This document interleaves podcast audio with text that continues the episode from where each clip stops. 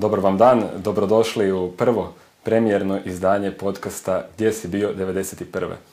Ja 1991. nisam bio niti rođen, ali e, dio sam mlade generacije povjesničara koja se trudi sačuvati te događaje iz e, Domovinskog rata i početka 90-ih od zaborava na koje kakve načine. Evo, jedan od tih e, biti će i ovaj podcast gdje ćemo u goste dovoditi ljude koji su zaista svjedoci tog vremena, povjesničare i osobe koji imaju zaista nešto reći o tom razdoblju. Jedan od tih ljudi danas je sa nama. Čast mi je pozdraviti doktora Mladena Karlića, čovjeka kojeg sam upoznao snimajući film o zasjedi u Borovu selu i zaista me se dojmio sa svojom tom jednom pričom koju ćete čuti uskoro i vjerujem da ima mnogo toga zanimljivog podijeliti s nama. Dobar vam dan i dobro, dobro nam došli u stvari. Dobar dan, pozdrav vama i svima one koji nas budu gledali. Evo, na neki način smo se i isprijateljili, pa možemo preći na ti i odmah u glavu.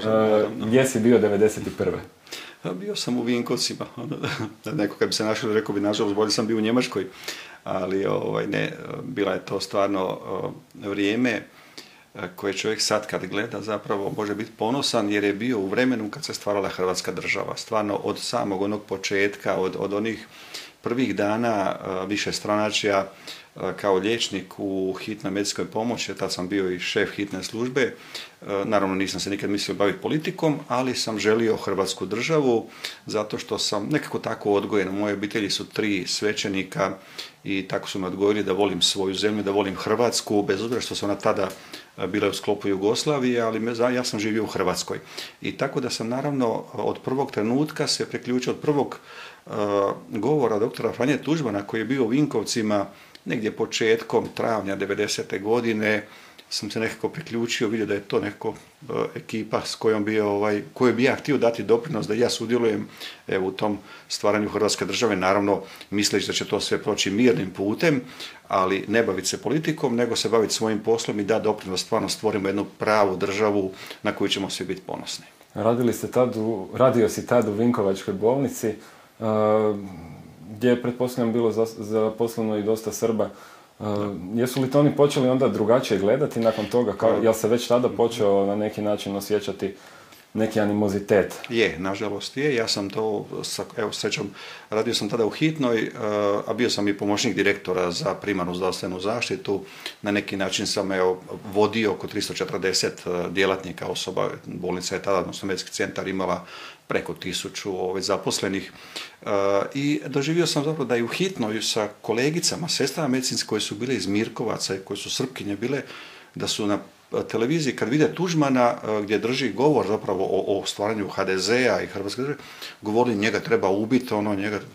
I tu smo već došli u prve nekako konflikte e, da se nećemo nekako slagati oko stvaranja Hrvatske države na ovaj način kako je bilo zamišljeno. Svačam, u tim trenucima zapravo, i sam si rekao, još se uvijek vjerovalo nekakav miran e, razlaz, e, ali razlaz je bio jedina opcija u stvari.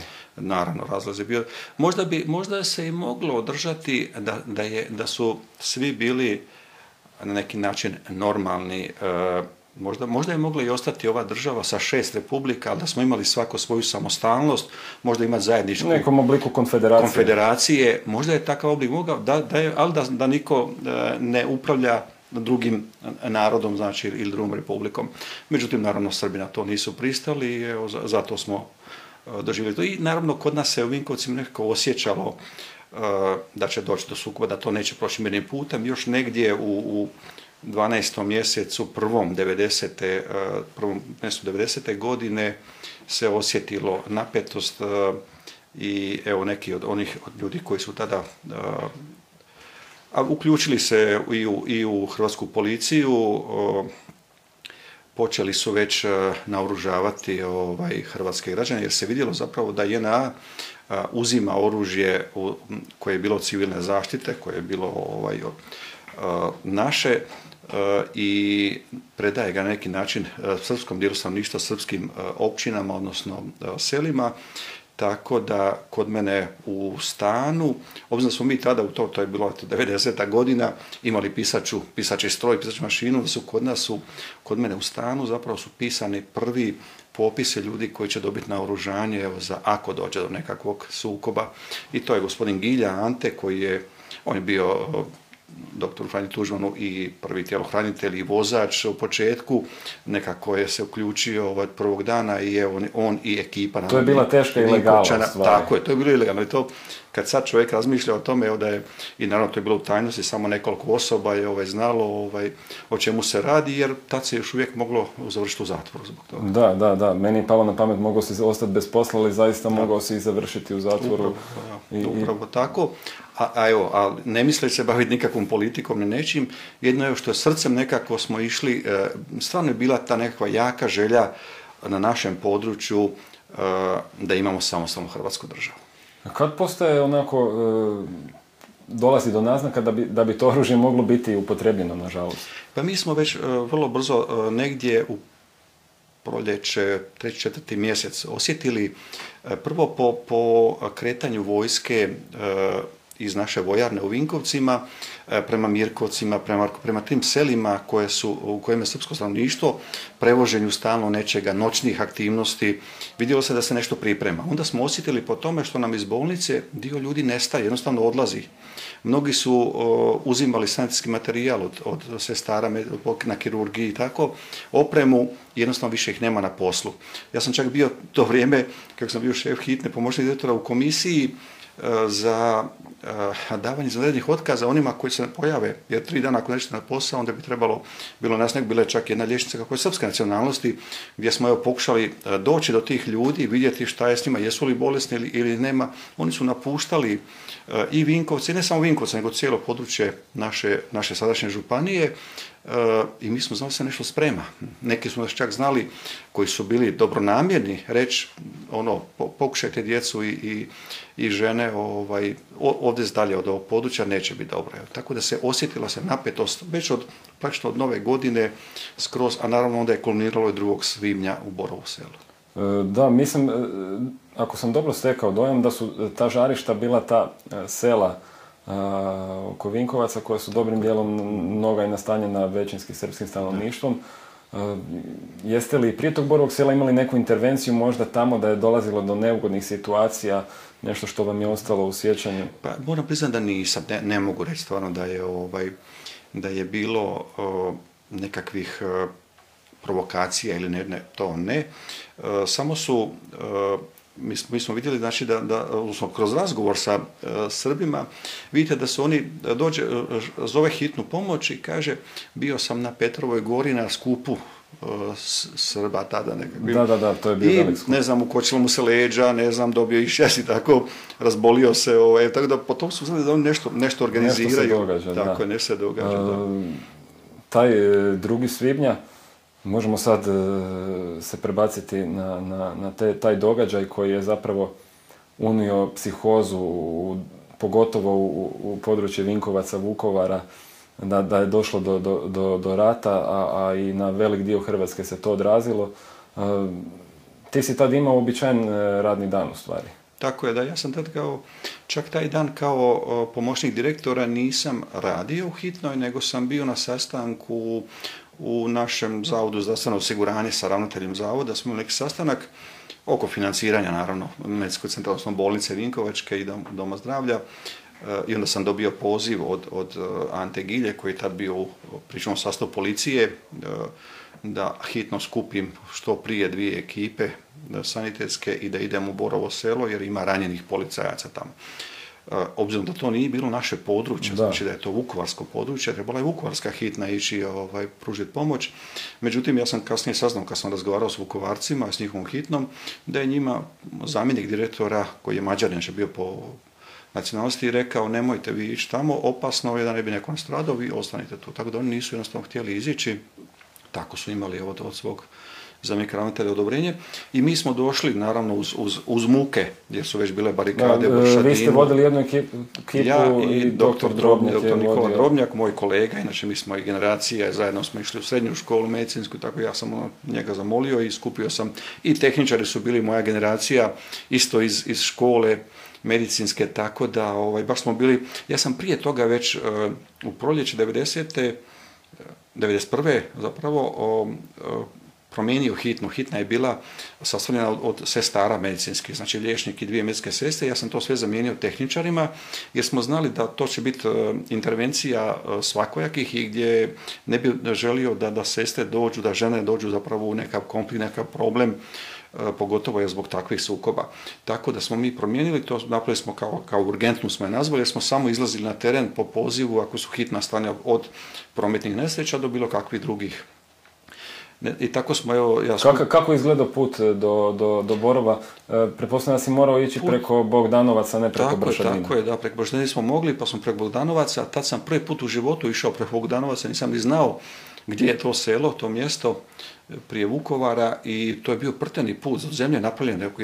Očito se već znalo da se nešto, da se treba pripremati i drugi alternativni pravci, obzirom da su ovdje barikade već mjesecima zapravo bile od strane Srba po njihovim mjestima, tako da e, smo mi, taj put je trajao pa negdje oko dva sata, dok smo mi došli negdje od jedan do tri sata, dok smo mislili u Vukovar. A danas treba do Vukovara tim putem? 15 minuta, da, da, 15 minuta. Tako da, i naravno malo je to sve bilo neorganizirano, došli smo u Vukovar pred policiju, nisu nam odmah znali reći šta da radimo, onda, onda nam se neko izišao i rekao idite u Borovo selo, pa smo išli tamo. A jesi znao što se, što se događa, kakve informacije si Samo informaciju da ima ranje, nisam uopće znao da uopće ni kakva je akcija ni ništa, da, da nisam bio uključen znači kao liječnik uopće u to. Niti se očekivalo da bi moglo biti nešto tako, očito jer bi, bi onda poveli sa sobom sanitet ili nešto odmah. E, tako da smo mi išli zapravo na, mi ne znamo kud idemo, na, ono, ima, ono, dogodilo se da su na, ono, ranjenih policajaca, očito je sukob nekakav je, ja sam mislio naši e, policajci s jedne strane, e, srpski ili, ili nekakav prosvjed ili nešto, da. su s druge strane neko kao, i, i sad ćemo mi pokupiti te ranjene policajce i naravno civila koliko bude trebalo. Međutim, čim smo ušli u selo, to je odmah, ovaj, zarobilo nas se šest civila naoružanih, u stranu, kud idete, pa reko, čuli smo da ima ranjenih, pa smo nas poslali ovam, ajde ono, u centar sela, i došli tamo, tamo ono, kažem, sa, sa desne strane u kanalu leži jedno šest eh, nepokretnih eh, policajaca uniformama, pancirkama, šljemovima. S druge strane je raskrešće bilo centar sela, jedno nekoliko, pa neću reći sad stotina, ali, ali velika grupa naoružanih civila, viću vamo, ovamo, dođite, ima ranjenih žena, djece, mi naravno pređemo tamo e, da pomognemo. Prvo ćemo naravno djeci ženama, onima koji su najosjetljiviji. Međutim, oni nas u stranu, u sporednu ulicu i ništa, samo vi tu budite, ne dirajte. A vidim, puca se na sve strane, transportno vozilo vojno u centru sela, pokušava nešto razdvojiti, nešto ono na, na razglas, pa pucaju, pa da. Tako da ovaj, vidim, nema pomoći, nećemo mi moći pružiti nikom pomoć. Sad ja ne znam šta je s onim ljudima koji leže tamo, navodno ima ambulanti isto tako ranjenih kažu tako, ali uh, i što vidim, ne, ne, puštaju nas, ne daju nam da ikog pregledamo, ni njihove, ni, niti djecu, ne, samo vi budite tu i gotovo. I onda ja zamolim jednoga od tih civila da, jel ima neki izlaz, se vratim nazad, da vidim s našom policijom šta da radimo, kako da se, ovaj, kako da nešto napravimo. Da, u tim trenucima što ti prolazi kroz glavu? Mislim, vidiš e, prizore na koje niko nije naviknuo. tako je.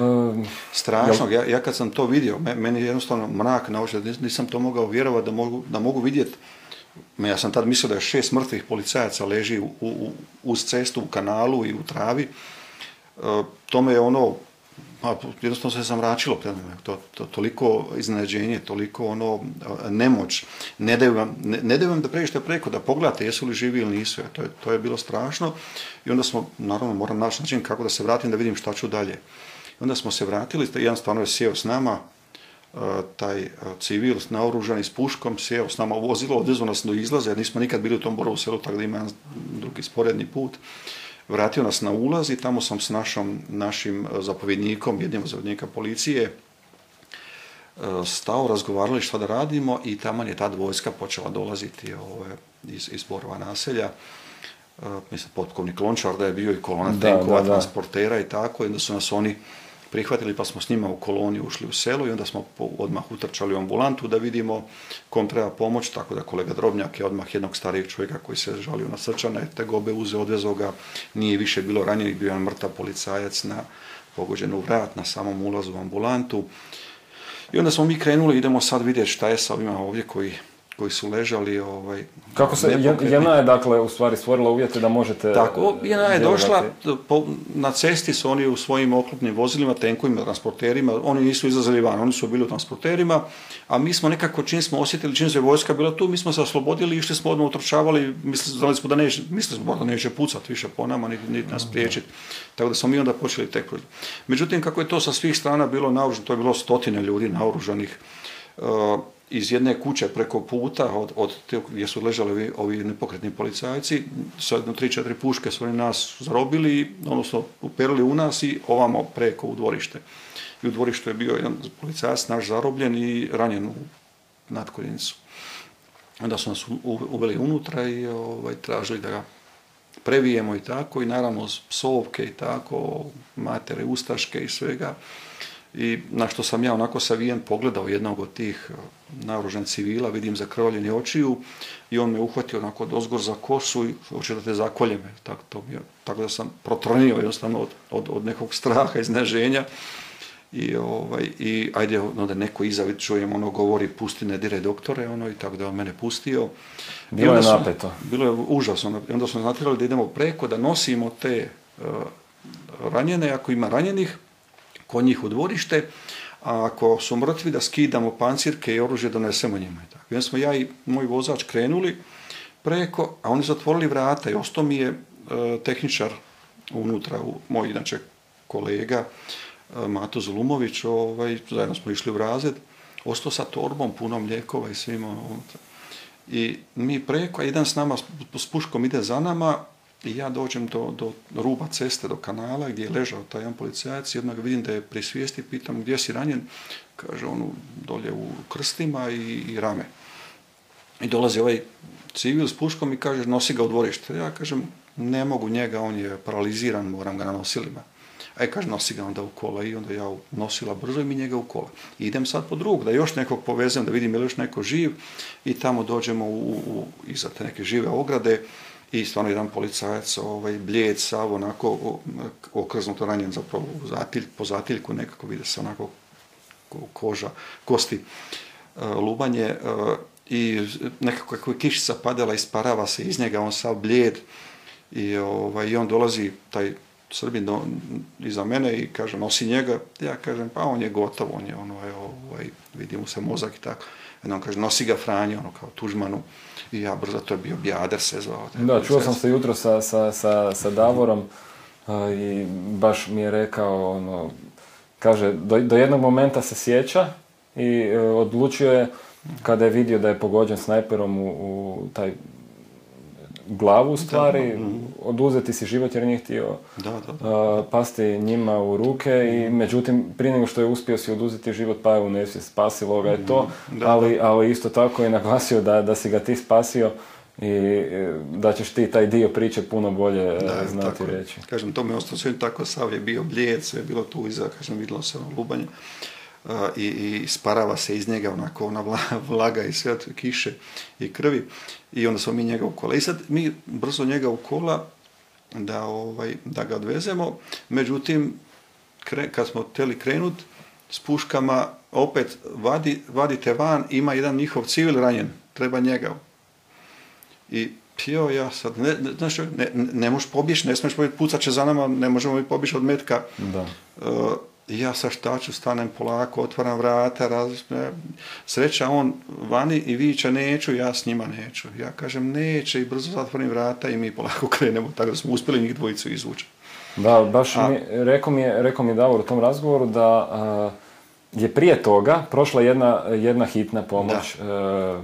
E, i da je čovjek, e, očito liječnik, e, izašao da mu pomogne, međutim ti naoružani civili doviknuli su mu da će ubiti i, mm i Davora i njega, ako, ako mu pomogne čovjek se povukao, a od e, drugih svjedoka čak e, postoje izjave da su iz kola hitne pomoći e, bacane bombe. Da. imaš li pretpostavku o čemu se to radi? Sam, da, to sam ja isto čuo. Ovo znam, ovo, jer s nama je samo inicijativno uzeo sanitetska kola iz Vukovara, jedan tehničar koji je radio, ono, mislim da je on gipser bio na kirurgiji, a njemu je brat bio već u zboru Narodne garde i on je uzeo kola i išao je s nama zajedno pomoći. Tako da, da je on vjerojatno taj koji je došao prije, a što se tiče ovih kola moguće je jer prije su svaka, svako mjesto, svako selo imalo veće, imalo svoju ambulantu, imalo je svoje sanitetski svoja kola. Tako da je moguće da su oni svoje borovsko iz borova sela sanitet koristili evo za to da, da ovaj, jer su znali da naši neće pucati. Da, onda, onda mi kažu ovaj, ti dečki e, da, da, da jednostavno kad su vidjeli i, i, i vas kako dolazite, da su se prepali, da, jednostavno da, bojali su se je, i javiti. To je baš uh, ono, situacija kada očekuješ da će ti neko spasiti život, a zapravo da, ti a mogli smo doživjeti da neko puca na nas jer misliš da, da ćemo možda to isto napraviti. Između ostalog i to im je bilo na umu, ali već su na vašu sreću izgubili municiju, jer oni zapravo su išli sa borbenim kompletom, dosta oskudnim, kao, kao što smo već i zaključili nesvjesni što bi se tako moglo dogoditi. I, I još neuvježbani, tek možda dobili opremu i tako da, je jasno. to bilo. I naravno bez iskustva i bez tako da je to i, i, i tako, tako, tako, tako, si uspio dvojicu uh, tako sam dvojicu uspio izvući da. e sad uh, prije toga su oni još nas natjerali i onda uh, kad smo izišli na cestu jedan od policajaca se odmah ustao od sreće kad je vidio nas. Nije uopće bio ranjen bio je ono samo je ležao tako nepokretno da se, da se spasi i kad je vidio nas, naravno ustane se, naravno ovaj sa puškom, ajmo preko i morali smo ga dovesti preko u to dvorište. I jedan je bio ranjen još, pa smo njega doveli u, isto u nogu. I taj dečko, Vincetić se prezivao, ovaj, uh, on je, nije bio ranjen, oni su njega odmah uveli u dvorište i počeli ga tući, udarati. Ono. I ispadne mu iz žepa Kroacija još navraga od cigarete, tad se tako zvalo se Kroacija. I onda su ga još više tukli, a, a nama ne daju ni da gledamo, da dignemo glavu, nego onako spuštene glave. Tako da je on jedan dobio batine, ovaj drugi isto bio ranjen u nogu, onda su ih još tukli, ono, ono, skinuli im te šljemove njihove su imali, pa gazili po nogama i tako, bilo je na kraju gospodin Vincetić preživio, čuo sam se s njim. Preživio je, da.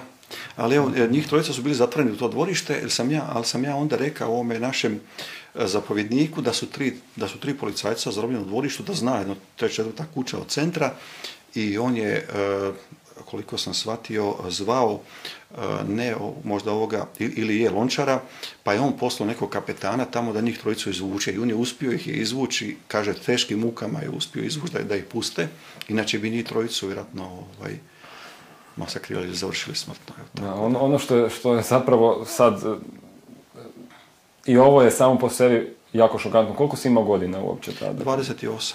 28 godina, evo, dakle, ko, ko, ko ja sada u stvari. Uh, ne, ne mogu se uopće staviti u taj e, kontekst vremena koliko god pokušavao i tvoju kožu, ali, ali ono što me se još, još više dojmilo svega, znači već si dva puta ušao bio u Borovo. I kad si odvezao tu dvojicu ranjenih policajaca, da, onda je moralo, moralo se ići, odnosno nije se moralo, sad dolazi do onog pitanja na što te obezuje Hipokratova zakletva sad. Tako je. Da, onda je srećom dalje ranjeni, bilo je 21 ranjeni, njih je dalje sanitet vojnih prevozio, odnosno transporteri su je dovozili do izlaza, onda smo mi dalje vozili u Vukovarsku bolnicu.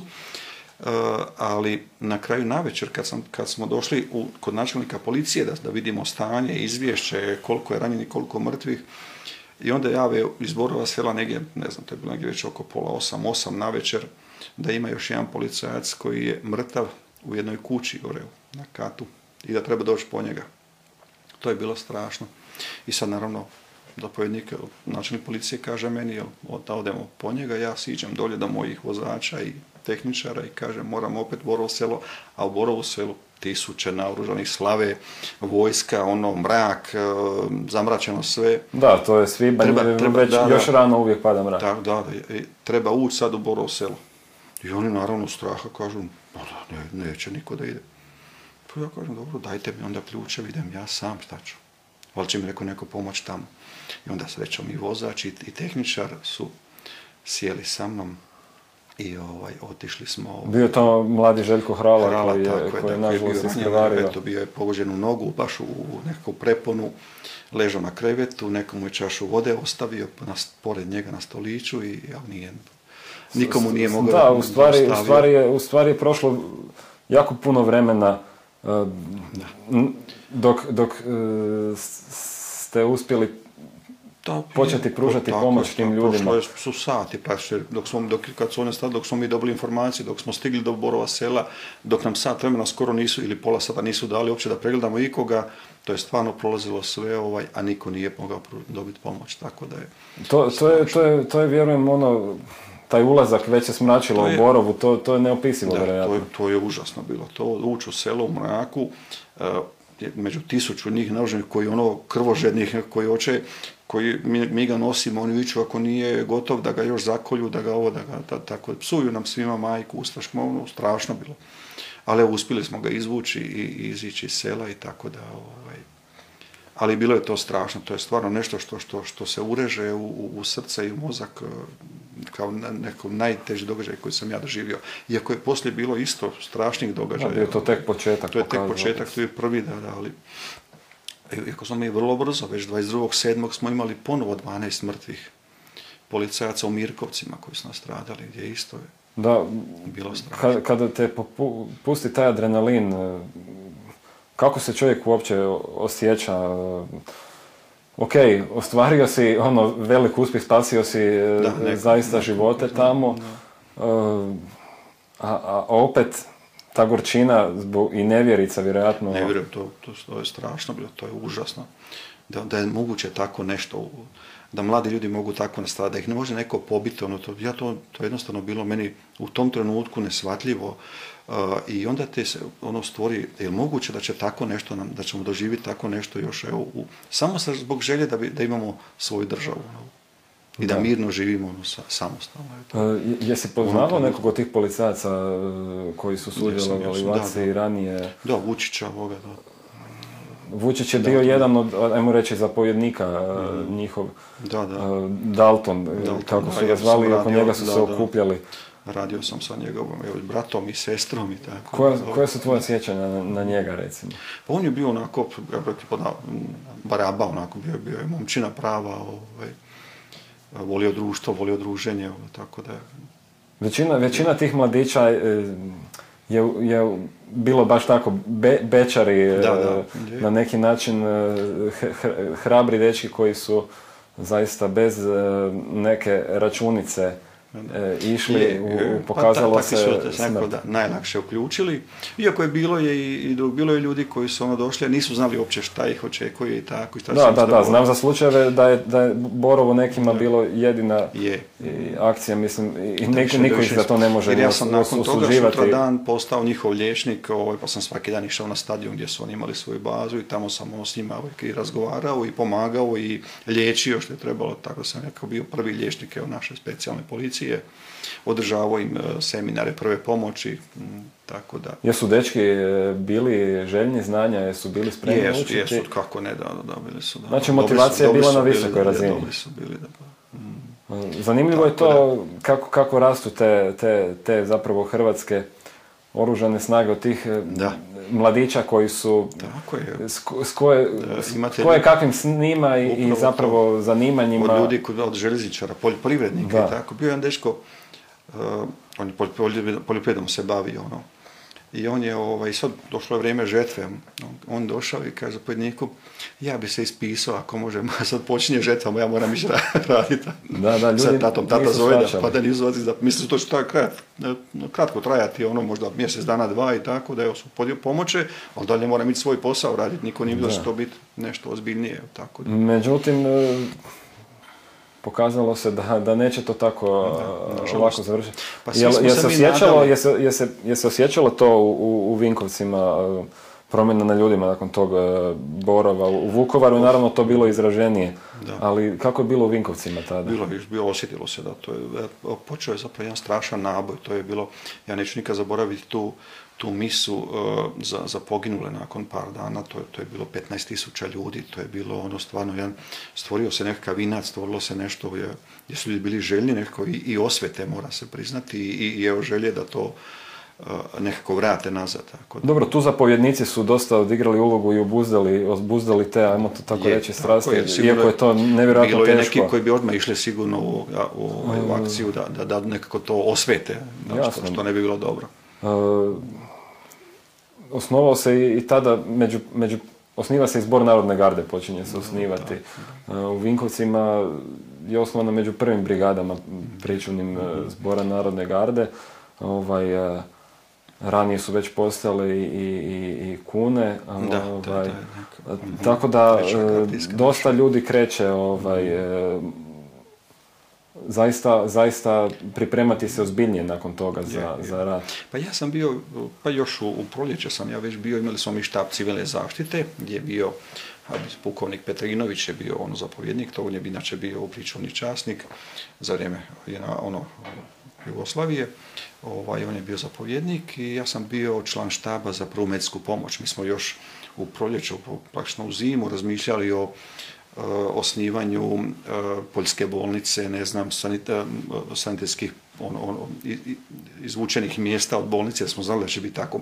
Mi smo napravili u gradu sedam punktova sanitetskih gdje smo imali materijal, sve nosila i tako spremne za ako bude se treba aktivirati, označili crvenim križevima, naravno jedna je prvo to bombardirala kad su ovaj, kad iz aviona, kad je krenulo sve da, tako da... Ti si, ti si, ti si u, u, to vrijeme dobio i, i kćer, da, supruga je bila trudna kad je bilo Borovo. Uh, kako jednom da. mladom čovjeku, evo ja se mogu poistovjetiti jer sam dobio sad sina isto u tim godinama, uh, u tim okolnostima obitelj, uh, uh, maltene si iz, iz, iz, iz rađaone išao u akciju, možemo. Pa upravo tako, evo, ja sam u tri popodne se negdje rodilo, rodila moja djevojčica, čerka, Ana, uh, i ja sam bio, naravno, kao liječnik, bio sam ovaj, da pomognem suprugi ovaj, kod poroda, evo, na, na samom porodu i nakon toga ovaj, sam sa društvom, naravno, u bolnici dolje htio počastiti, imali smo restoran, ono, bolnički, pa smo napravili roštili tako malo i onda me upravo zapovjednik izbora Narodne garde nakon sat i pol vremena zove, ajde, molim te, skupi dvije ekipe, moramo ići u akciju. I ja sam, nisam imao koga tada, nego jednog mladog liječnika koji nije bio u smjeni, koji je bio na stažu doktor Radoljak se zvao, ovaj, i Jakov, i kaže on, evo ja ću ići s tobom. Nije znao da nikud ide, prvi put u životu mu je to bilo. I ja kažem, ajde, idemo ono, mi smo uzeli dvoja kola, sanitetska tehničare, idemo mi. I dođemo pred našu bivšu općinu, tamo je bilo sjedište zborna garde, pripremilo se to i negdje popodne, pred mrak, već mrak krećemo mi prema Vukovaru.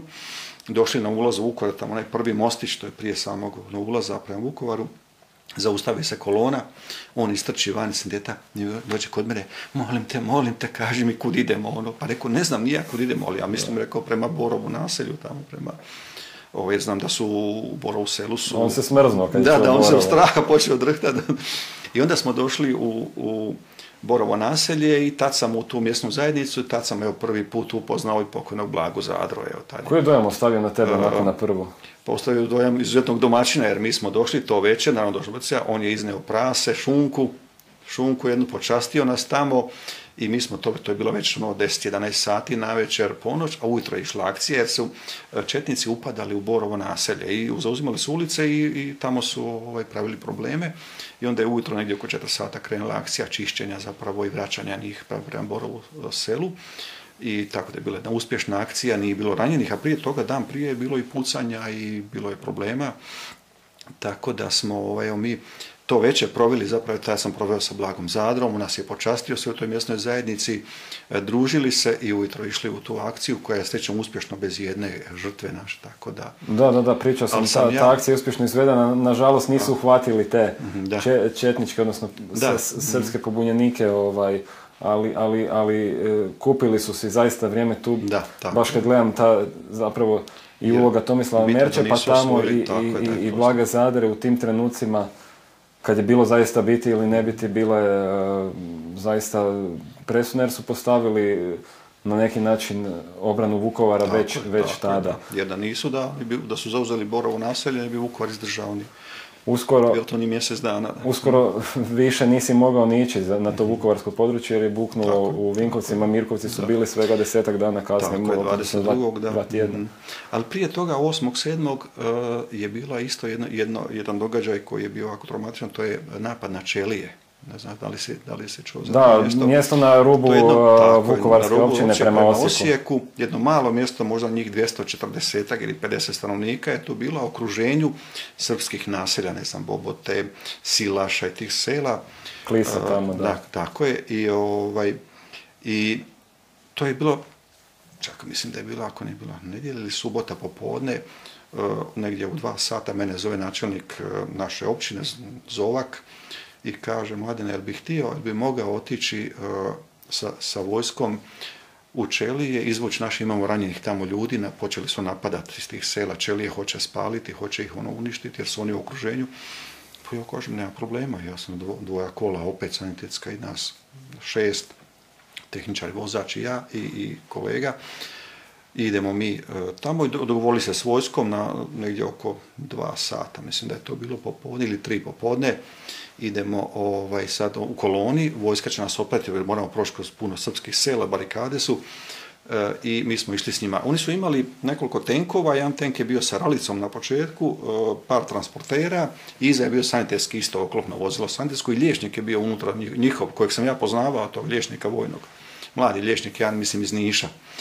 I, ovaj, I mi idemo sada i naravno kako znamo da ima ranjenih, ja ih molim da kapetan je bio iz, iz Beograda, jedan mladi, mladi oficir, ono JNA, i ja kažem možemo što prije, imamo kratki put e, do, do Čelija, naravno ide se više preko ovih hrvatskih i mađarskih sela, ne, ne, oni imaju svoju rutu koja je zacrtana, koja je dogovorena, idu preko, ne znam, Ostrovo, Markušica, Podrinje, Ada, sve, preko srpskih sela, preko tog Silaša e, i Laslova jednog mađarskog. Ja znam, to, to će dugo trajati, neki koji sporo idu, to je ovaj, a, a, ranjeni ljudi. I, ali ne, ne možete, on, on ima naređenja, on je ono tako da i ne može on skretati ništa.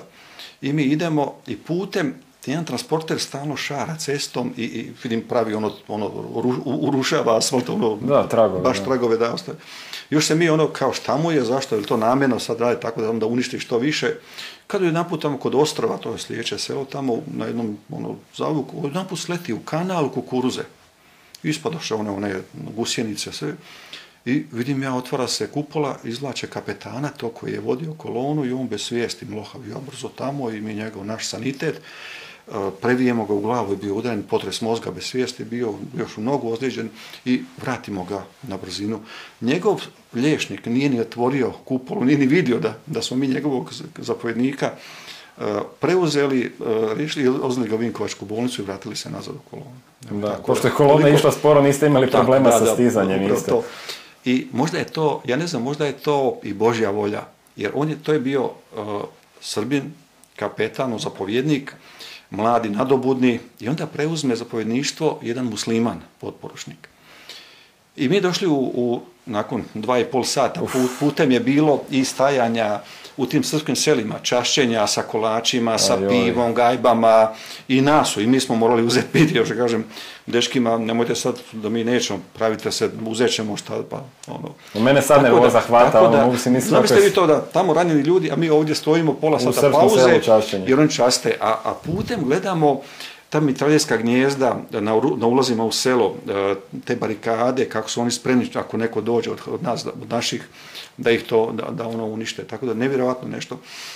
I dođemo, e, naravno putem još jedan tank sleti u kanal, pa su ga onda izlazavuju, pa su ga izvlačili. Malo je previše popio To je bilo nevjerojatno, vjerojatno je popio previše, sleti u kanal, pa ga je onda ovaj drugi izvlačio i tako. I mi stignemo u Čelije, i ja brzo meni je rekao načelnik općine kom da se javim, e, tamo ko, ko je bio zadužen za kao općinu za obranu i tako, kralj, gospodin kralj je bio, ovaj, tako se preziva, i ja s njim, kaže on, vidi u redu je, mi smo ranjene su Osječka došla hitna i uspjeli su ih odvesti. Tako da nema ranjenih, ali je problem, oni se boje doživjeti noć. Noć napašće ih i, i boje se za žene i djecu. I mi sad na, do ovoga uh, potporučnika, muslimana i ja kažem, rekao, vidi, vi morate nam pomoći da ih od, otpratimo. Nije to puno, jedno 8 km Tenski Antunovac tamo, pa da oni mogu dalje... Ne smiju- Evakuirati ih treba, da. Evakuirati ih tako, žene i djecu. Muški će ostati u, u mjestu, ali samo žene i djeca. Jo, ne, ne, on ne može, on nema zapovjed tu. Ja zovem na, načelnika općine Vinkovačke, on zove tamo zapovjednika vojarne, ovaj njega, to, to je bilo onda nema komunikacije, ne može ga dobiti, ja kažem ne, zapovjed da, da ono, da morate nas i srećom on pristane. I, i ja kažem, skupite žene i djecu, vozila sva što imate. E, neki se zavlačili kod nas sanitet, jedan se zavukao vojnikom, jedan sa, sa municijom ovaj, od straha, jer zna da noć neće preživjeti, jer je to je sve okruženje, ovi će ih napast sigurno.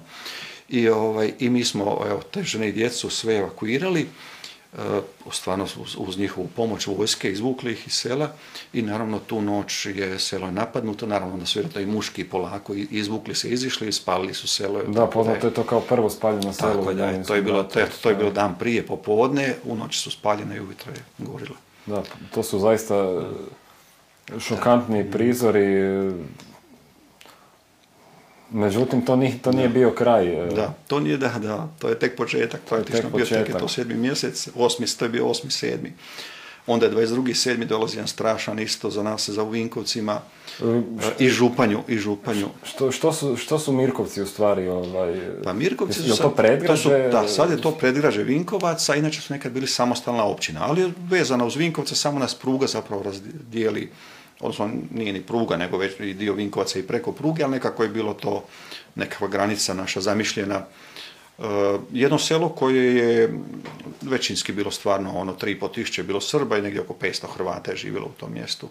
I oni su naravno prvi počeli provokacije, prvi su minobacačke napade na Vinkovce e, i to negdje desetak dana ranije i bilo je čak i mrtvih nekoliko i ranjenih tih par dana prije i nakon toga 22. je donešena odluka ovaj, da se ide e, nekako to evo, očistiti ovaj, od, od tih ne, ono, odnosno baš onih agresivnih. Ovaj. I stvarno se naš, naš zborna garde i naši županski ovaj, napravio plan i krenuli su, jedno jutro je to bilo, međutim, tad se je vojska uključila, očito sa dobrim ovim čast, oficirima koji su znali e, artiljerijski, ovaj, tako da su jednostavno te naše, pogotovo dečke iz, iz e, Županje, e, njihove položaje su otkrili, jednostavno su ih ovaj, minobacačkim i, i raketnim. Ono, Frapantno je da su zapravo e, dio dečki koji su sudjelovali u akciji Borovo, bili tamo, da, opet jesu, išli na, da, Mirkovce. to je Mirkovce, da. zaista ovaj...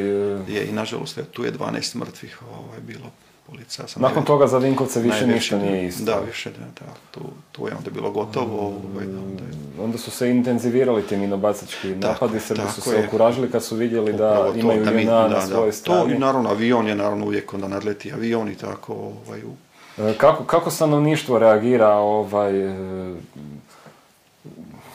na, na to civili? Napuštaju li grad? Sreća, ne, ne, sreća naša je da smo mi e, svu djecu evakuirali, da je, da je u Vinkovcima jako malo djece stradalo u ratu, e, baš zbog toga što smo mi shvatili na vrijeme šta će se dogoditi, tako da smo mi djecu najvećim dijelom, djecu i majke koje su morale biti uz djecu, tako da nekako su ostali ono muški i oni koji su ovaj, naravno imali obvezu, to su bile vodovode, elektrahe, tako da mi nijedan dan nije bilo bez struje, nijedan dan nije bilo bez vode, bez obzira na sve napade, bilo je strašnih, strašnih napada. Ovaj. I naravno, tu je još i vojarna, još uvijek je bila vojarna. Do, da, zapovjednik vojarne je bio vrlo ratoboran. Da, da, da. Taj koji je da poslije, ne mogu se više ne mogu kako se zvao, ovaj, koji je ostao. vojarna je bila osvojena od negdje 12. do 26. 9.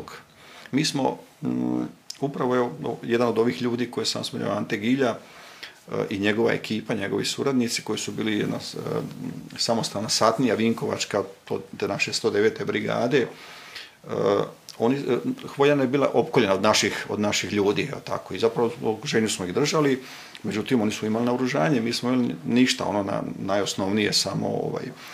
tako da, kako su oni povukli u jedan dio, pošto je to veliko, veliki kompleks, negdje 30 hektara, je zapravo vojarne i brojne zgrade, oni su se zavukli u jedan dio vojarne, tu su došli neki civili iz Vinkovaca koji su prišli njima, e, srpske nacionalnosti naravno, e, i bili su unutra. I naši, naša ekipa, evo sad na čelu sa Giljom, je ušla, probila se kroz ogradu i ušli su u, vojarnu, ali naravno ni, zbog artiljerije, zbog svega što su oni imali, nismo mogli ništa i osvojili su ambulantu, zapravo to je bio prvi objekt koji je bio najbliži znam da su onda zvali mene kao liječnika, dođem da vidim šta od opreme trebamo, ovaj, pa smo lijekove iznijeli sve da imamo za naše ljude.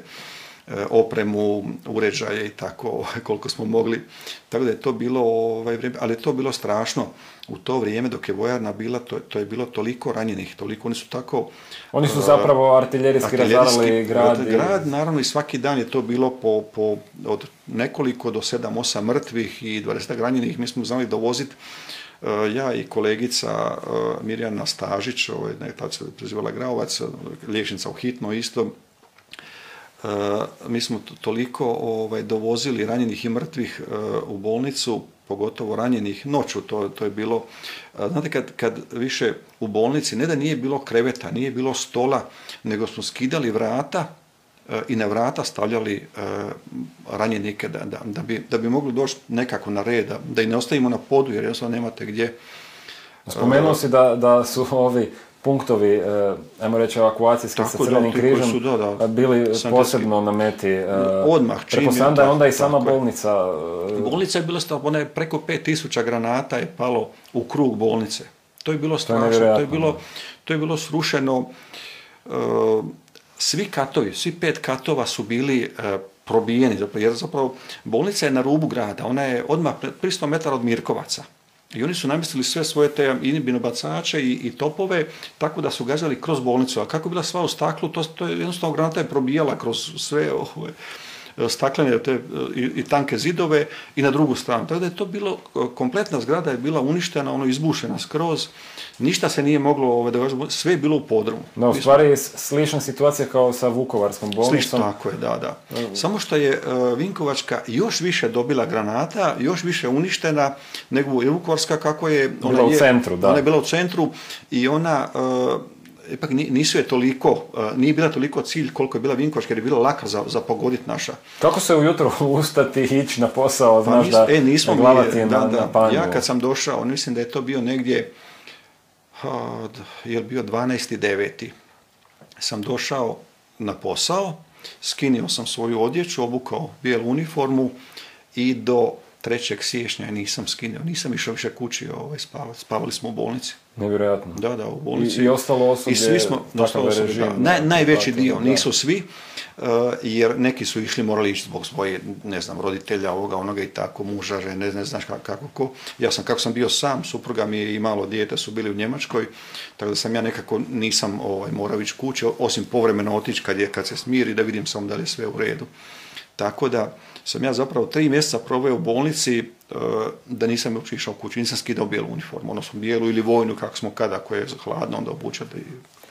Da, uvjeti su s vremenom postali vremenski sve gori, a sve gori, sve teži, e, sve je teža bila i opskrba, e, naravno zamračenje, Ljudi je bilo ipak u gradu, mi smo čak imali ali intervencije zbog šećerne bolesti, zbog ne znam čira na želucu ili da tako, znači nekakvih e, ljudi su zvali na spotovi sela.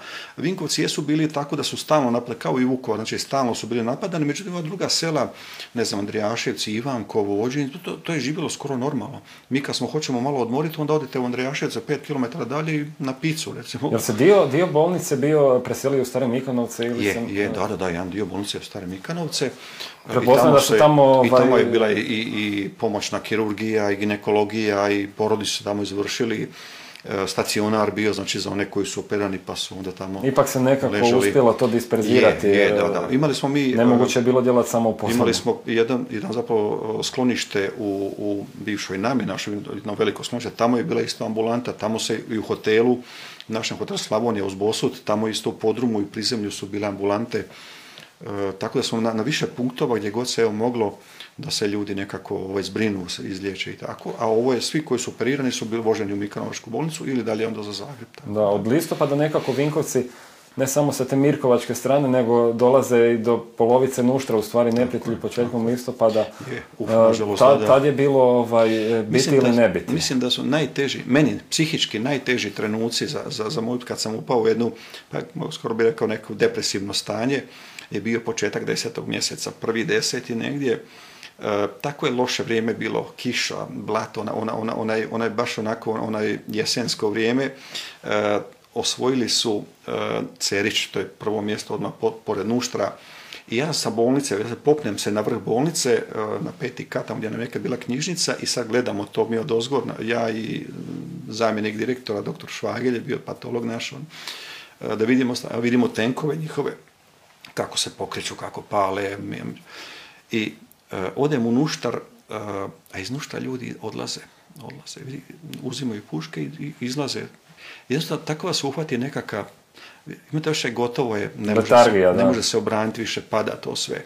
I onda se sreća, oni su napad, mislim da je neke trećeg desetog, prilike za, na Nuštar i sreća jedna manja skupina evo, naših hrabrih ljudi, stvarno među kojima je Gilja i još njih nekoliko ovaj, koje je povukao sa sobom, ovaj, onda ovaj, imali smo jednu ekipu, e, sanite, isto medicinski tehničari, zove se Krmač, oni su bili pri vojsci sa, uz ovu brigadu, uz kune i tako. I, ovaj, I oni su se tamo svi našli i uspjeli su zaustaviti tenkove. Dva tenka su, ono, jedan je pogođen u, u samom centru, sela, da. Drugi, drugi je došao skroz do, do crkve i evo, taj je isto uništen To su one tamo. famozne slike kasnije nastale snimke jer se zapravo s takvo stanje i ostalo. I sreća da, evo tu kad se zaustavilo to, da, da je to prošlo, odošao u Vinkovce i ja mislim da bi onda bilo ovaj, kraj nekako. Ovako su uspjeli, oni su se povukli nazad i više nisu nikad pravi napad na, na Nuštar izveli. Tada je zapravo kada je okupiran Cerić, okupirani su i Marinci, više se zapravo nije moglo ići do Vukovara, uopće on, Vukovar je ostao odsječen. Da, tako je, da, da. Tada zapravo dolazi i dosta e, ljudi, dragovoljaca iz e, razno raznih krajeva Hrvatske, ne samo Hrvatske i, iz e, drugih krajeva svijeta koji su htjeli doći do Vukovara, više nisu mogli, ostali su zanimljivo u Vinkovcima. Meni je došao jedan liječnik isto, ne znam gdje on sad negdje, on specializirao je htio je u Vukovar doći, ali nije se mogli više proći. Ja kažem, ja, ostani ovdje, pa ćeš raditi, u novom selu ambulantu i tako smo imali ono, pa smo ga tako. Tako da je, ovaj, bilo je stvarno ljudi koji su, ovaj, ovaj naš Engles, Steve Gaunt, koji je... Da, da, da, on je i ovaj, ostao, eh, ostao nakon rata živjeti. živi tu, donio onu govornicu englesku, sad imamo u centru Vinkovaca englesku govornicu. Da, da, da, vidio, vidio sam to. Da, da, tako sve to je... Ali ti, ti se... strani dragovoljci su zaista jedna zanimljiva mm. tema sama za sebe, ali ovaj, Prepostavljam da si u, kontaktu bio sa nekim od njih. Ostao si začuđen dok neki e, Hrvati napuštaju, dolazi neko recimo iz e, Velike Britanije. Koji, koji motivi sad, kako su oni tebi to opravdali? Jer sigurno si ih pitao ono, što vi radite pa, ovdje? Pa nismo u to vrijeme ono puno, ovaj, ali to su bili ljudi koji su stvarno dobro, ima tu malo dijelova i avanturizma. Onako, pa naravno, da. E, ima uvijek i nešto... Ali takvi su se najkraće zadržali. Da, najkraće, da. Ali ima i nešto što jednostavno e, kad dođe, e, nekako zavoli te ljude, dobije nekakav osjećaj kao da pripada, da prihvate ga kao da je naš, kao da je s nama, s nama zajedno cijelog života. Jednostavno se zavoli toliko to, da zavoli ne više nego neki koji su rođeni ovdje. To je, da, da, da. Tako Steve je kasnije našao ono ljubav prema pa, arheologiji, pa je zapravo je, da, da. Pa je, mnogo pa, toga donirao Vinkovačkom muzeju. Pa tamo, da, da, pa je nagazio na minu ono, i tako. Da, on je, bio, on je bio zaista teško ranjen. Da, je, je, da. tako, Mnogi su i položili život na koncu za Hrvatsku. A, kako je pad Vukovara doživljen u, u Vinkovcima? Uh, strašno, strašno. To je isto jedan od, od najtužnijih dana. To je, sjećam se toga, sjedili smo onako u hitnoj, gledali na televiziji to kad je ono, pa to, to je bilo nama u, užasan osjećaj, znaš, ono sad, prvo, uh, nakon toliko ono mučenja, rušenja, ubijanja ljudi, ono, doživiš da je to palo. I sad zamišljaš kako su ti ljudi zarobljeni ostali tamo, ka, šta će im sad raditi, kako će ih mučiti. To je tako, kažem, mene je to najviše mučilo. Ja sam, uh, ničega nije mi bilo strah. Nije bilo strah da me pogodi metak, geler, granata, ali me bilo strah da mene zarobe. I to, tog sam se bojio, s tim strahom sam živio zapravo cijelo to vrijeme, samo da ne budem zarobljen. Sve drugo mogu podnijeti, ali, ali to mislim da bi jako teško. To, to. I znam šta je, i zato poštujem svakog onog koji je bio ratni zarobljenik. Za mene to je nešto, nešto posebno i tim ljudima treba sigurno riješiti sve i mirovinu, da jer to, ko to proživi u to vrijeme, kad čovjek postane zvijer, to je nešto strašno, to, to je nezamislivo. Zamislite da sad uzmete nekoga i da ga, da ga mučite, da ga, da ga e, ubadate, ne znam, bilo nožem, bilo da, da e, na razne načine, da, ne govorim sa šta sve se radilo ljudima, uh, pa bi taj čovjek nije normalan. A u ono vrijeme to je postalo nekako normalno. Da, mnogi tvoji kolege su tamo i, nakon toga i izgubili život, završili na ovčari. E, čovjek koji je krenuo sa vama e, u Borovo selo, Mandić, Gipser, jel? isto je, da, Tako je da. Mm. Ovaj, ubijen. E, a, krenulo je tad zapravo opet udar se preselio na Vinkovce, tamo preko Tako je, da. mm, Komletinaca u stvari. Opet strah, neizvjesnost, mislim, to, to je nevjerojatno kako, kako čovjek ostane zapravo uzdignute glave to cijelo vrijeme. Gled, Ja sam- gleda- gledaš smrt cijelo vrijeme, ljudi umiru ti na rukama. Ja sam imao jednog e, vozača, naravno mi smo svi bili tamo prijatelji ovaj, u e, sanitetu hitnoj, ovaj, vozač moj pokojni, on sad Bilanđija, Mio, on je živio u Njemcima i sad naravno kako su osvojeni ono i, ali još uvijek nije vojska ušla u same, e, same Njemce, srušen je most i tako, a njegova kuća bila preko e, ovog bosuta našeg i on meni kaže, jo ja bi ovaj, a mi došli nešto poslom u, u Njemce, još iako, jer, jer još nisu, on bi išao Nisu. kući, on bi otišao kući da on vidi, da nahrani životinje i srušen most, ono, da li imaju neke ljestve i tako. Nevjerojatno kakve stvari ljudima padaju na E, um I on bi, da, životinje. srušeno je, nada da će biti osvojeno, ali on ide, on bi išao kući na i ima mačku, ono. I ja kažem, ajde, idemo, i nas dva zajedno. Odemo tamo i on samo to se obavi, nahrani, uzme tog mačka i vrat, prenesemo ga ovamo.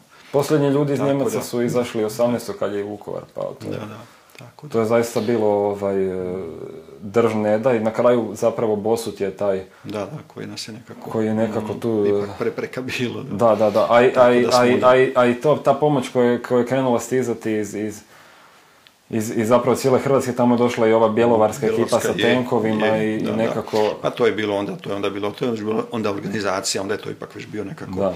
ja znam zapovjednik je bio pokojni, evo sad isto general Zvirotić, uh, on je Da, ove te nedavno 109. preminuo. brigade, preminuo, da, da. Ovaj, on je meni bio zapovjednik, ja sam poslije, on mene mo- molio da do- dođem u 109. brigadu, da budem načelnik saniteta, tako da sam ja onda iz, iz hitne otišao u, sani, u sanitet. A u veljači m, 92. Uh, kako je naravno sve je bilo okupirano, ali je presta, prestao onaj uh, sukob baš veliki, nije bilo baš događanja i nekako se to malo smirivalo, ali, ali su svi bili na svojim položajima. I on mene zamoli da li bi ja mogao otići u Cerić, imaju dva mrtva naša vojnika, jedan je u kanalu, leži mrtav mjesecima, a drugi je u nekom kombiju, je raznešena je granatom kombi i njih dva tako stoje, niko ih nije pokupio, niko ih nije sahranio, Da, ništa. Cerić je pao prvog lista. Da, treba, da, treba ovaj, da li bi ja htio otići ovaj, po njih, ali treba preko Minskog polja preći. Pa ja kažem, nema problema, označite mi, ali mine su stavili Srbi, vojska.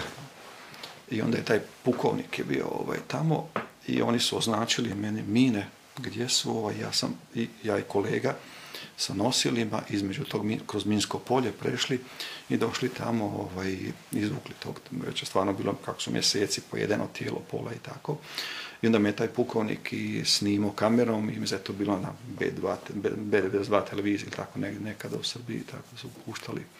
Zapravo, znači, razgovor. e, Jugo armija je nekako uvela te da izvedeš... e, Da, da, tako je, da, da tu- iznesem ali ja tu nisu oni dvojicu htjeli naših, donijeti nisu do oni htjeli, i tako je, ne, nego sam ja znači- morao skroz doći tamo do mjesta gdje su, na sam ulaz u Cerić, e, a, a, a oni, vojska, četnici, onako gledaju njih jedno stotinjak, Onako sriješeni, iza tenkova, da, da, da, da, a nas dvojica, ovaj, Je, je, se može čo- čovjek priviknuti? Mislim, prošlo je tada od Borova desetak mjeseci, na te zakrvavljene oči, m, sa zlom se nikako ne možeš pomiriti, ali nekako, jel, jel ti postane normalno, mislim, ružno, ružno zvuči, ali... e, ružno zvuči, ali baš čovjek nekako otupi i, i nema više mi ništa, nije bilo ovaj, ni problem, niti, mi je, niti su mi oni predstavljali nešto. Jednostavno se nekako navikao na to. Možda čovjek malo i, i ogrubi i možda postane sličan, zato, zato uh, rat je stvarno nešto posebno što, što čovjeka pretvori u zvijer. Imam osjećaj da je pomalo i mene počelo pretvarati, iako sam liječnik. Ono, i, I ne znam šta bi napravio kad bi ja bio u prilici da mogu nekoga od, od, od Da, okružen si Ovaj, jednostavno zlom. Iako sam, iako sam pomagao uvijek, evo, od, od tog kapetana koji je bio baš na, uh, ja sam, uh, kad je pao Vukovar, nama, nama je u, bolnici radilo i uh, jedan dio Srba. Meni je vozač, jedan moj bio Srbin, brat mu je bio milicajac koji je tuko naše Hrvate, ovaj, i on je naravno pobjegao odmah, još prije početka rata. I sad taj e, došla je zapovjed da se posle pada Vukovara da svi Srbi moraju nekako napustiti bolnicu jer, jer ne može niko garantirati šta će vojnik napraviti. Za da. njihove sigurnosti. I taj jedan vozač e, Boro Končarević sam zvao, drhti i moli mene šta da, ja kažem, nema problema, evo, idem, jel imaš kud, bih, kud bih htio išao, pa kaže, on ima u Bosni, ima rodbinu, a ima, rekao, kod tebe kući, spremi stvari, ja ću te odvest, odvešu te na, do, do Županje, most je bio srušen prema Bosni, ali skela je radila, idemo, rekao, na skelu tamo, pa ću te ja, ovaj, pa, ću, pa ću te prevest preko. I njega i još jednog iz, iz laboratorija, ovaj, jednog tehničara, laboranta. I on je za mnom, on je za mnom, ovaj išao sa mnom vozilo, ovaj išao svojim vozilom, nekog, nekog juga je imao i išao za mnom, a ja u sanitetu. I dođemo do skele, ali zbog magle skela ne radi, ne, može, ne može se prijeći. On, oni u strahu, naravno, ono, drhte. Ja kažem, dobro, idemo na, na Šamac, Slavonski, pa ćemo tamo preko noć. Da, još most nije bio srušen. Mi tamo, kolona, jedno kilometar vozila i on išto ja sanitetom, rekao, ajmo mi običnih sve. I mi, ja obilazim i dođem do samog mosta. Naša vojska, odnosno vojska zborne regarde, maskirnim i, i jedan u, u skroz je ono umaskiran sa onom crnim, crnom nekom kapuličnom, samo ima oči mu I ovaj, kad je on vidio mene, vidio sanitetu, meni samo pokaže upali rotaciju. Ja upalim rotacijsko svjetlo, ja preko mosta pređem bez ikakve kontrole, iz prevezem njih, ono i ovoga pustim da i s njima se pozdravim i tako da ovaj, su otišli u Bosnu. I poslije nakon jedno, kad sam postao gradonačelnik Vinkovaca, onda mi je, a nakon deseta godina došao taj Končarević da se zahvali Bitno je to napominjati cijelo vrijeme da dio Srba je zaista ostao lojalan, nije se odmetnuo, nije se I on je radio, mislim, da, mislim da je to zaista... On je s nama izlazio, on je izlazio svaku ono... Bitno, bitno je, bitno je, bitno je ovaj, iz tog razloga da se ne svodi domovinski rat na, na jedan taj međunacionalni da, sukob, nego da je to e, bila jednostavno... Ima ljudi i s jedne i s druge strane, izvanrednih i poštenih i tako da... E, Spomenuo si da te general Zvirotić, tad još nije bio general, da, pozvao da budeš načelnik saniteta 109. brigade. Prihvatio si opet? Pa jesam, da, to je već bio početak svibnja, drug, mislim, drugi ili treći, treći svibanj 92. godine, gdje on imao nekih problema u sanitetu s jednim liječnikom koji mu je odvlačio vojnike u Bosnu, čini mi se tako nešto je bilo. I on je njega ovaj, morao razriješiti mjesto načelnika saniteta i došao je po mene u bolnicu i kod ravnatelja, pa smo nas trojica sjeli on kaže, on hoće da ja budem načelnik. Ja kažem, vidi, kad, ako nisam bio, kad je ono, sam rad bio, jer sam bio u hitnoj, pa ja ne bi ni sad, nema potrebe kad je 90, ono, 92. počinje Umprofor dolazi, ne, nema više da, moramo napomenuti da 3. siječnja stupa na snagu Sarajevsko primjerje, iako je i dalje rat trajao, bilo je to razloga. Je, ali, ali ipak da, da, puno, bilo je još i u Sukobi niskog intenziteta, tako, možemo tako to tako ponekad nazvati. onako bacaški neki napadi kraći i tako, pa se to smirivalo. To je drugog svibnja, ja kažem, ne, ne znam više da li ima potrebe sad da idem se, ne, on hoće, ja kažem, jel mogu birat, kaže on, ne možeš, dobro, rekao, onda prihvaćam i tako da sam ja, a šalim se, naravno, i došao sam u 109. brigadu, načelnik saniteta postao i tako da smo uh, odradili još jedan uh, veliki dio posla, a to je bilo naravno ono prvo izmještanje naše vojske prema prema tamo Đakovu jer se moralo kao zbog linije razdvajanja odvući da zbog dolaska Umprofora zbog Umprofora i tako to. I onda je naravno još bilo ovaj obrana Posavine bosanske gdje naravno službeno se nije ono kao sudjelovali ali su naši naši deški išli pomagati iz naše brigade pa smo onda i mi sanitetom sam ja išao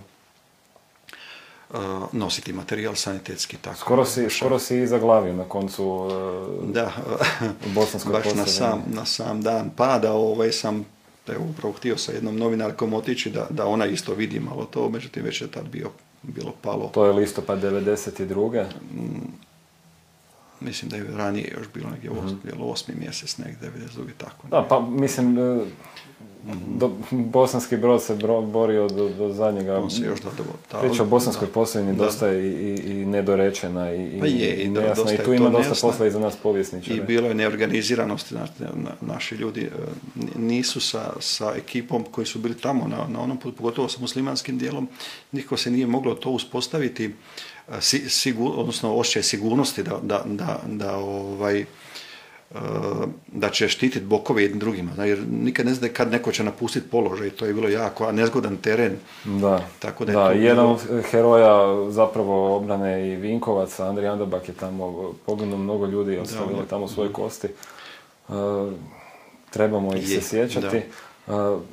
109. brigada uskoro je demobilizirana 92. većim dijelom. Ako pa većim dijelom je, da ja sam, ja sam onda negdje u osmom mjesecu, krajem osmoga otišao, kako sam vidio da nema budućnosti nekako kroz vojsku, a pošto nema više rata, do- dolazi mirno vrijeme, neće biti vojnog saniteta, neće biti vojne bolnice, pa sam se odlučio ipak e, izići onda iz e, saniteta i otići na specijalizaciju interne medicine. Tada sam se vratio u bolnicu na specijalizaciju, prepustio kolegi tamo Kad si, kad si završio medicinu 88?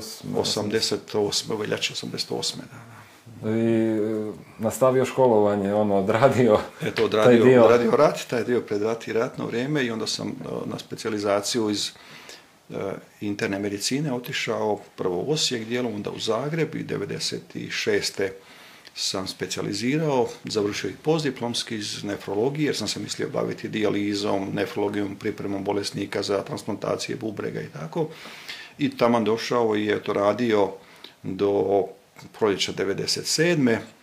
A onda su došli po mene i zamolili me evo, da im pomognem politici, da se uključim nekako ovaj, u HDZ-u malo aktivnije i odradili smo izbore 97. godine, u Vinkovcima dobili negdje 71% tada. I onda mi je predsjednik stranke rekao, vidi, mislim da nakon ovako, ja sam bio tajnik tada tog stranke, nakon ovakvih izbora, ja mislim da jedno ti može biti gradonačelnik i onda mi je to bilo, iako nisam to planirao, nisam ovaj, ni mislio, niti, niti uopće razmišljao. Ja sam bio član gradskog poglavarstva od 94. godine do 97. Za, zadužen za uh, Da, to je, to je, to je bila prijelomna socijalu. točka sad nastaviti, živjeti svoj san. Ovaj, Da, ovo je tako medici- Nažalost, ja, ja sam završio srednju medicinsku školu, ja sam jako volio medicinu. Meni je, ma ja sam bio toliko lud da, bi, da sam bio spreman raditi u bolnici besplatno, uopće mi, to mi nije, samo, samo da mogu raditi u bolnici, da mogu raditi sa pacijentima, da mogu pomoći liječiti. E, ja sam dežurao od 88. kad sam došao raditi, pa već nakon, nakon mjesec dana sam e, mijenjao u hitnoj e, liječnika. Nisam ni staž, mjesec dana staža, trebam godinu dana biti. E, Ja sam već nakon šest mjeseci u hitnoj proveo pola tog, radnog vremena i nakon godinu dana postao šef hitne.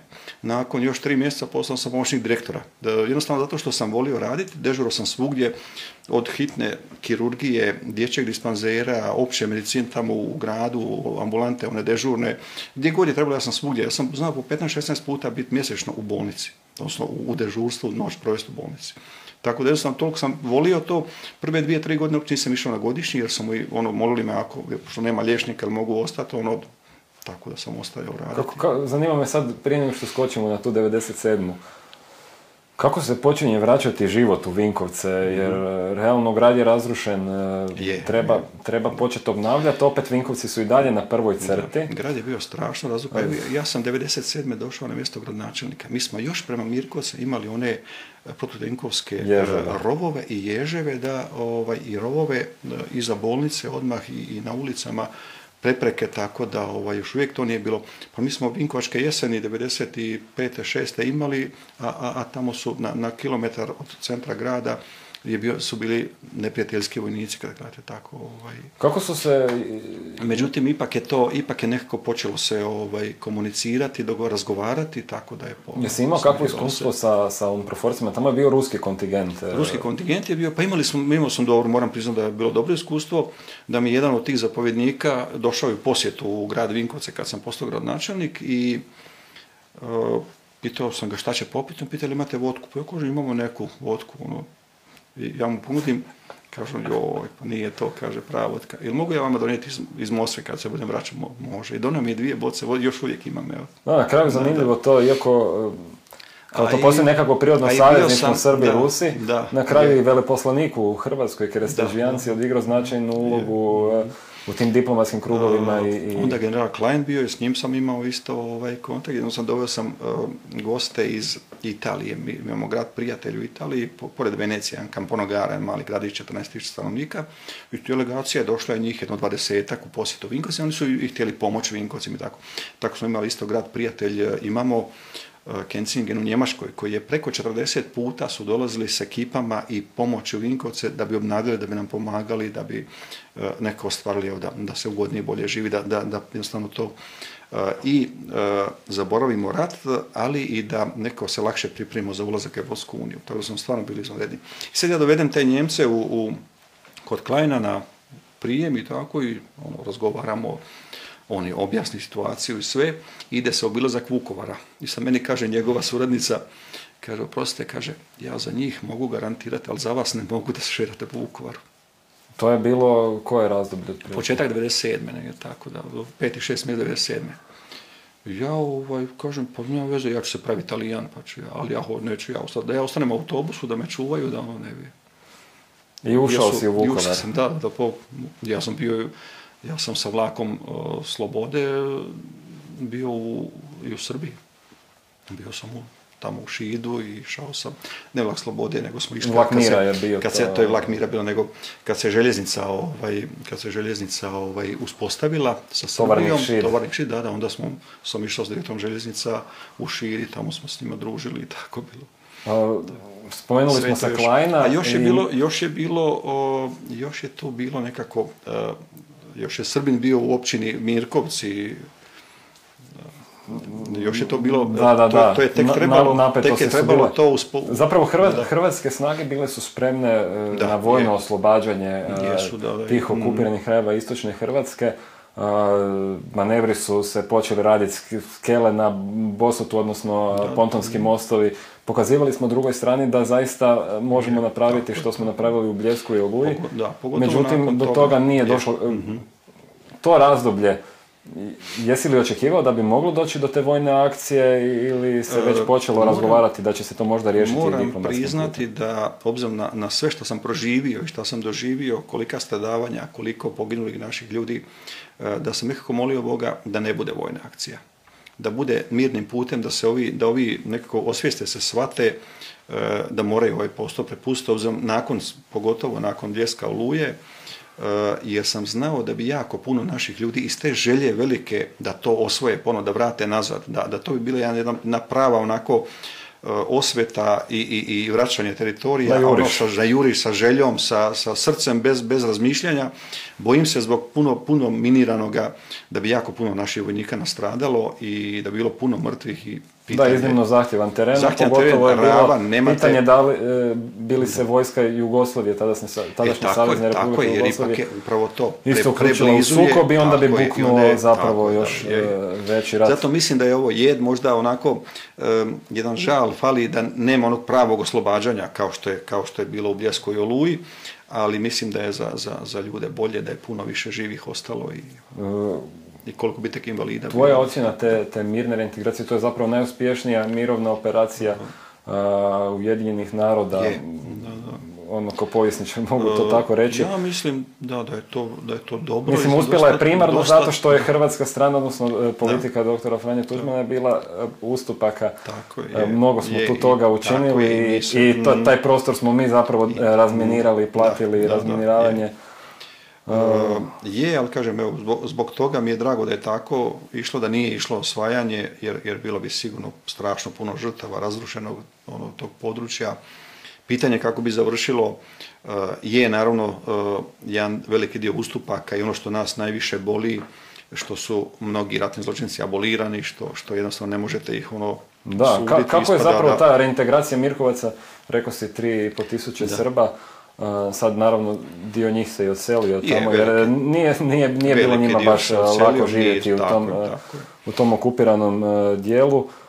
Kako sad, evo, vi, viš, sad više nema tu barikada ježeva. Ja sam... Malo, malo, malo mm. ono meni kao... Ja moram priznati, ja sam 97. godine došao na, na mjesto gradonačelnika u, ono, u Svibnju i prvi strah, naravno počela je mirna reintegracija, trebalo je to preuzeti Mirkovce, mi smo to sa vladom Hrvatskom dogovorili da to bude dio Vinkovaca i tako, naravno tad je načelnik njihov bio Srbin, ovaj, on je onda poslije otišao.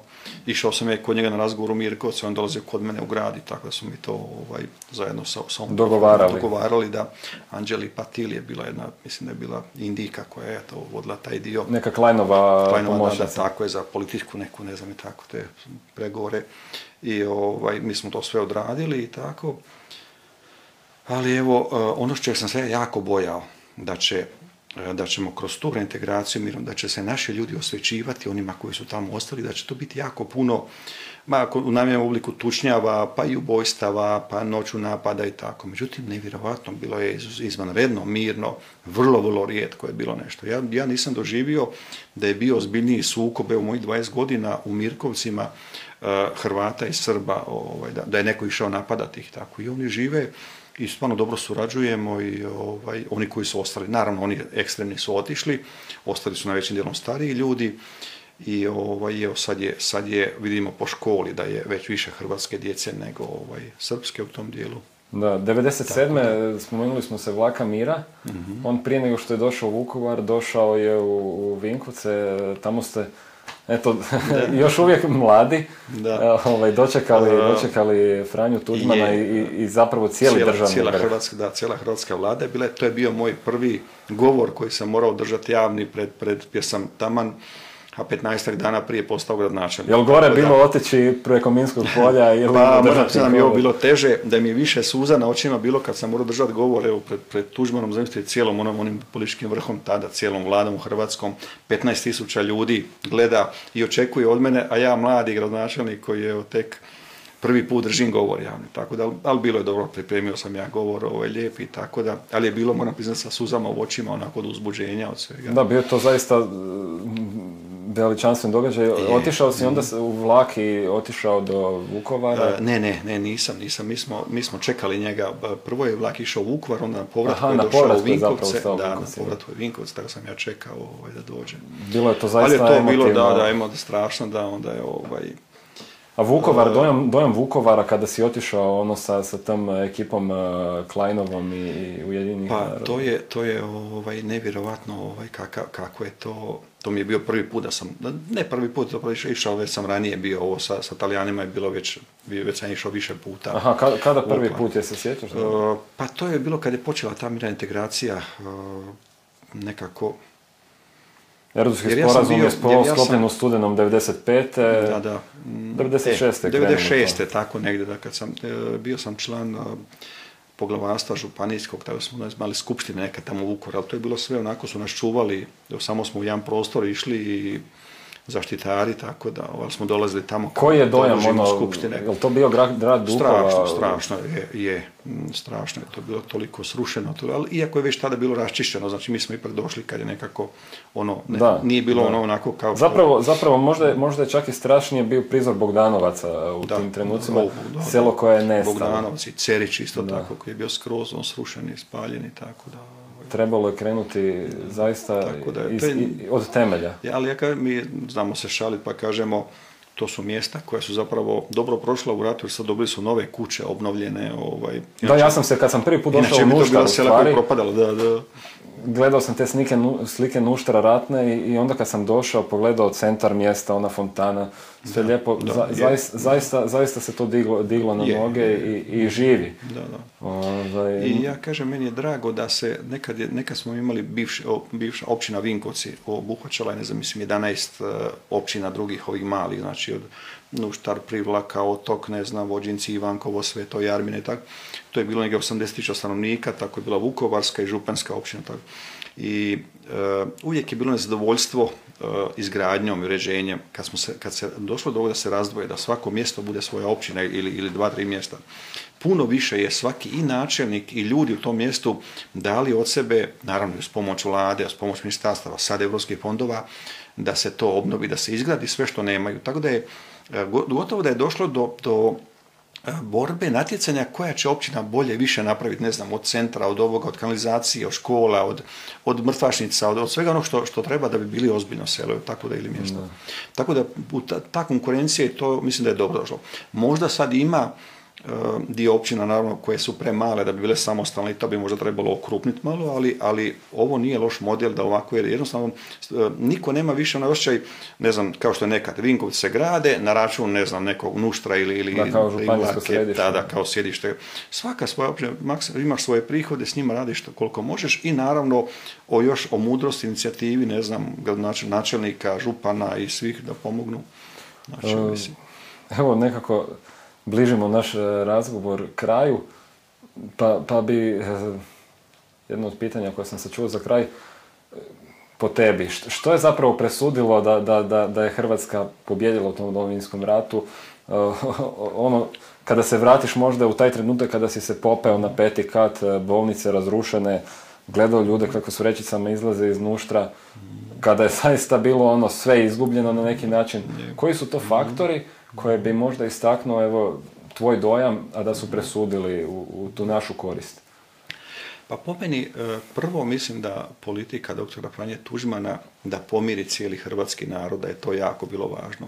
Jer da je bilo koga nekako e, odvojio, izdvojio, da, da ga nije priključio sebi, znači od svih bilo da to članova Saveza komunista, ne znam, neću sad reći ono Ustaša, domobrana, e, onih ljudi koji su bili u, državnoj sigurnosti ili bezbednosti, udbi i tako. Znači sve je to nekako okupljeno i pokušalo su jedin hrvatski narod. Jedini je to način bio da pokušamo, da, da se može stvoriti hrvatska država. A onda se je polagano kroz te e, i njegov, po meni, kroz, kroz njegov rad, njegove govore, njegove one prve nastupe jednostavno probudio nekako onaj, onaj osjećaj domoljubni uh, hrvatski da, i naravno pa i samo to što, što ne znam 900 godina nismo imali svoju državu e, što imaš osjećaj da imaš bogatstvo a koristi ga neko drugi, koristi ga Beograd, ode sav novac u Beograd. Tako smo mi to, možda, možda vi to mlađi ne, ne možete ni, ni shvatiti, ali tad je tako bilo stanje da sav novac od, od e, turizma odlazi u Beograd blagajnu, a onda oni koliko daju to ono što, što govorimo da, devizna politika. Tako je, da, da, sve ode u Beograd, a onda oni odlučuju hoće li prugu Beograd-Bar ili će, ne znam, prugu sada govorim prema Osijeku, Zagrebu ili negdje drugdje. Znači odlučuje se tamo u centru i to u drugoj, drugoj državi na neki republici. način, drugoj republici da je tako. Tako da je e, taj, ta želja zapravo da imamo svoju državu jer smo mislili, bar ja, čini mi se na dojam, da smo se smatrali bogatom zemljom, jednom od najljepših na svijetu, da možemo živjeti bogato i da to moramo iskoristiti, da moramo biti za to samostalni. I to je kod ljudi ono i nekako s vremenom i naravno onda sve ove aktivnosti Srba koje su bile potpuno krive, jer u ovom modernom vremenu ići osvajati prostor rušenjem, paljenjem, uništavanjem, pa ko to normalno radi? Pa to se radi trgovinom, to se radi proizvod, osvaja se proizvodima. Oni sad osvajaju, oni, sad uh, u Srbiji, iz Srbije kupuju hrvatsku zemlju, poljoprivredne kombinate i postaju vlasnici jednog dijela zemlje Hrvatske a išli su na jedan krivi način rušenjem, spaljivanjem, tiranjem ljudi. Šta ćeš ti kad, kad uništiš Vukovar kao što je uništeno? Ja stalno razmišljam i nekako ovaj, mislim da i sam Vukovar je e, spasio Hrvatsku i zapravo stvorio to, to zajedništvo, to jedinstvo, to, to svačanje da se moramo svi uključiti. Da, više, više kao simbol nego Kao simbol, zašto? Jer e, po meni je potpuno strateški promašeno bilo osvajati Vukovar, okružiti ga, polomiti zube i tisuće ljudi stradat od strane Srba na Vukovaru, su da su ga okružili i išli dalje, mogli su osvojiti doći do, do blizu Zagreba. Da, da su oni Vukovar ostavili tako okružen i da su krenuli dalje sa... Kod Karlovca recimo da su pa probili jer već Hrvatsku, je bilo, mislim da, da deseta kilometara je trebalo I Vukovar bi sam, zbog što je okružen, morao, morao se predati nekom. A oni su tri mjeseca i tamo to, to je dalo snage Hrvatskoj da se konsolidira, da se oformi, da, da dođe do naoružanja. Ja se sjećam kako je, kako je to bilo sa kupovinom naoružanja, kako je to se iz, iz nosilo, prevozilo tajno preko nekih koje sam država koje su nam pomagale, pa jedno onaj s avionom, e, što je Kikaš, Kikaš da, da, on je isto bio na razne načine nekoliko puta kod mene u uredu i tako smo razgovarali o tom. Uh, znači, ali, ali nam je Vukovar pomogao da se, da se oformimo, da se stvorimo od nas vojnike, od ljudi koji su bili, kažem, obični poljoprivrednici, radnici, željezničari, liječnici, svega je bilo, ali su im, jednostavno kroz vrijeme, kroz to što, što tu padnju Vukovara se stvorio u ljudima jednostavno jedan inat, idem, idem pomoći, idem spasiti, da se ne dožimo i mi to. Misliš li da danas postoji svijest u našem društvu o, o važnosti Domovinskog rata i, i općenito e, tog razdoblja da je to zapravo temelj na kojem zapravo možemo graditi budućnost? Pa ja mislim da bi to trebao biti temelj, međutim bojim se da ga nekako političke stranke neke jednostavno urušavaju, jednostavno nekako svojim, kao da žele naštetiti uh, i hrvatskim braniteljima i samom, samom tom simbolu domovinskog rata, da ga žele na neki način zaprljati, da ne bude takav. Ja mislim da bi mi svi trebali biti ponosni na to. Ja, svako onaj koji je sudjelovao u domovinskom ratu, koji je sudjelovao u stvaranju hrvatske države, pa to je nešto stvarno, zašto sam ja ponosan? Upravo zato što sam ja bio jedan mali dio, jedan mali segment toga u, u tih tisuća ljudi koji stvarili Hrvatsku državu. I ja sam na to ponosan i sretan što sam što je tako. I sve ovo što mi se događa kasnije u životu, ja nekako doživljavam kao Božjom nagradom za ono što sam radio kad sam bio mlad, gdje sam trčao, pomagao, letio. Ja sam, čim, čim sam doživio, čuo u Vinkovcima, početkom još rata, znači ono, ono kad još nije ni bilo sve ovo, padne granata u Vinkovcima, ja čujem da nešto tutnji. Ja brzo od kuće ustajem se, oblačim, trčim na hitnu da vidim ili treba kom pomoći, da uzmem, uvatim kola i da ja sa tehničarem idem da nekom pomognem ako treba. Tako da, jednostavno, evo, to, mislim da je to nešto što bi moralo biti, uh, eh, pod navodnicima, znači za svetu, ali, ali domovinski rat je nešto što na stvarno moramo biti ponosni, što ne bi smjeli nikako politički prljati i, i, i stvarati uh, jedno, jedan osjećaj uh, krivice braniteljima, kriminala ili nečega. Naravno, bilo je i nekih stvari na koje čovjek ne može biti ponosan, ali u, u tom, uh, ono što je isto jako teško, ne možete suditi sada nekog branitelja, a nakon 30 ili 25 godina ili 30 godina morali bi se staviti u njegov položaj u ono vrijeme kako je bilo. Pa onda, to je, ovo je sad jako teško i mislim da stvarno kad, kad neko osuđuje branitelje za bilo što što su napravili u onom trenutku, a mi napadnuti, a mi jadni e, bez naoružanja, bez moći, bez snage, bez ičega, kad doživite da vam nastrada, ne znam, neko od obitelji, meni je poginuo bratić, e, mlad dečko, oženio se, imao je dijete ni godinu dana, kako se, kako se zvao? Vlatko, Vlatko Karlić. Sad naletio na, autom su naletili na, na ove protu tenkovske. Da, to je, to je vjerujem isto bio težak trenutak pa da, pa da. to saznao. Da, da, ja na ulazu u bolnicu gledam voze ga, ono, te. Pa mislim, bilo je toliko uh, strašnih događaja. Policajac nam stoji na ulazu u bolnicu, padne granata, Geller ga pogodi u vrat. On čuva bolnicu, pogodi ga u vrat, ostane leža. 3-4 minute njega niko vidio i, i umre, jer mu je mozak ostao. Nevjerojatno. Tako da je bilo uh, toliko strašnih događaja, ovaj, uh, koliko put sam išao u kuće gdje je granata pala, gdje, gdje ljude nisam mogao naći od prašine, od, od, od krvi, od, od ono, u, u, ubačene, ugurane u, u ormar, ono, od, od uh, sve razrušeno, ono, ono, strašno nešto. I sad, da neko sad po tome osuđuje naše branitelje, mislim da, da. to stvarno... Jel, jel pričaš sa djecom o, o Domovinskom ratu i, i za, zanima li ih uopće ta da, tema? Da, i... htjeli su, htjeli su, od, jedno i drugo su htjeli otići u Vukovar, davno još kad su bili mali, tako da oni to vide i tako da je... Znači, oni postoji interes sa njihove strane. Kako ne, kako ne, da je. Mm. Evo, nadam se, da, nadam se da, da će i, i mnogi mladi ovo pogledati, uh, saznati nešto novo, uh, zapravo posvijestiti si koliko je rat veliko zlo, ali i, i, i da zaista iz e, te žrtve da. je stvoreno nešto u čemu danas živimo i e, što bi trebali graditi na Upravo nekim to. tim temeljima sa, sa jednom zahvalnošću da ne živimo u tom ratnom vremenu.